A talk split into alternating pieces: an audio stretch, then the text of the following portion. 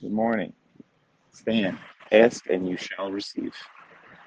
Here is your mini five minute podcast of me trying to understand Duke's trade that I made with him last week, his original proposal, not the one that went through. Sorry, I don't have any entry music. I get knocked down, chumba Chumbawamba. I don't know what Charles did. I don't have any entry music. I apologize. So, I've been trying to get Kenneth Gainwell from Israel since he spent 12 bucks on him. Not sure why he did it. The same day that he spent an arm and a leg for uh, Elijah Mitchell. Probably more expensive than gas, but uh, has ponied up there. So trying to get him, trying to get him, can't get him. But do get them. I don't know how. I don't know why. Mike Gesicki. Rentals is not my not my not my department. Don't care enough to even try to figure that out. So Duke offers me Kenneth Gainwell for eighteen five dollars. And next week I have to send him Jamaal Williams for thirteen dollars. Which doesn't make any sense. It doesn't make sense. Or does it? Not sure. I offered him five dollars. Not sure why I have to give him five dollars.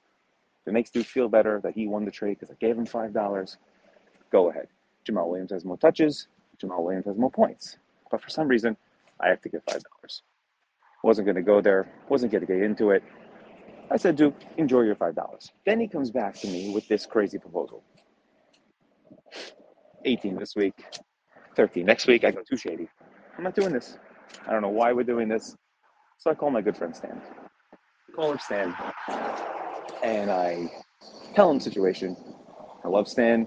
Says he loves me on every podcast. Feeling is mutual. I love him. Known him a long time. Fathers are good friends. Went to many Met games where I drove. I don't think he knew who I was back then. Vicky just brought him in, strapped him in the car, and I just drove away. I could have been a kidnapper. I could have been a lot. I don't know if Stan knew the difference. But anyway, I call Stan and say, I'm trying to understand Duke. He goes, Good luck. Not going to happen, Joe. I said, Okay, fine. I tell him situation. Stan goes, Joe, I have no idea. I have no idea. I, I actually have no idea what he's trying to pull here. I said, Okay, so I go, I'm not doing this until I understand. He says, Joe, don't bother. It's not, you're not going to get it. I cannot help you here. Okay, fine.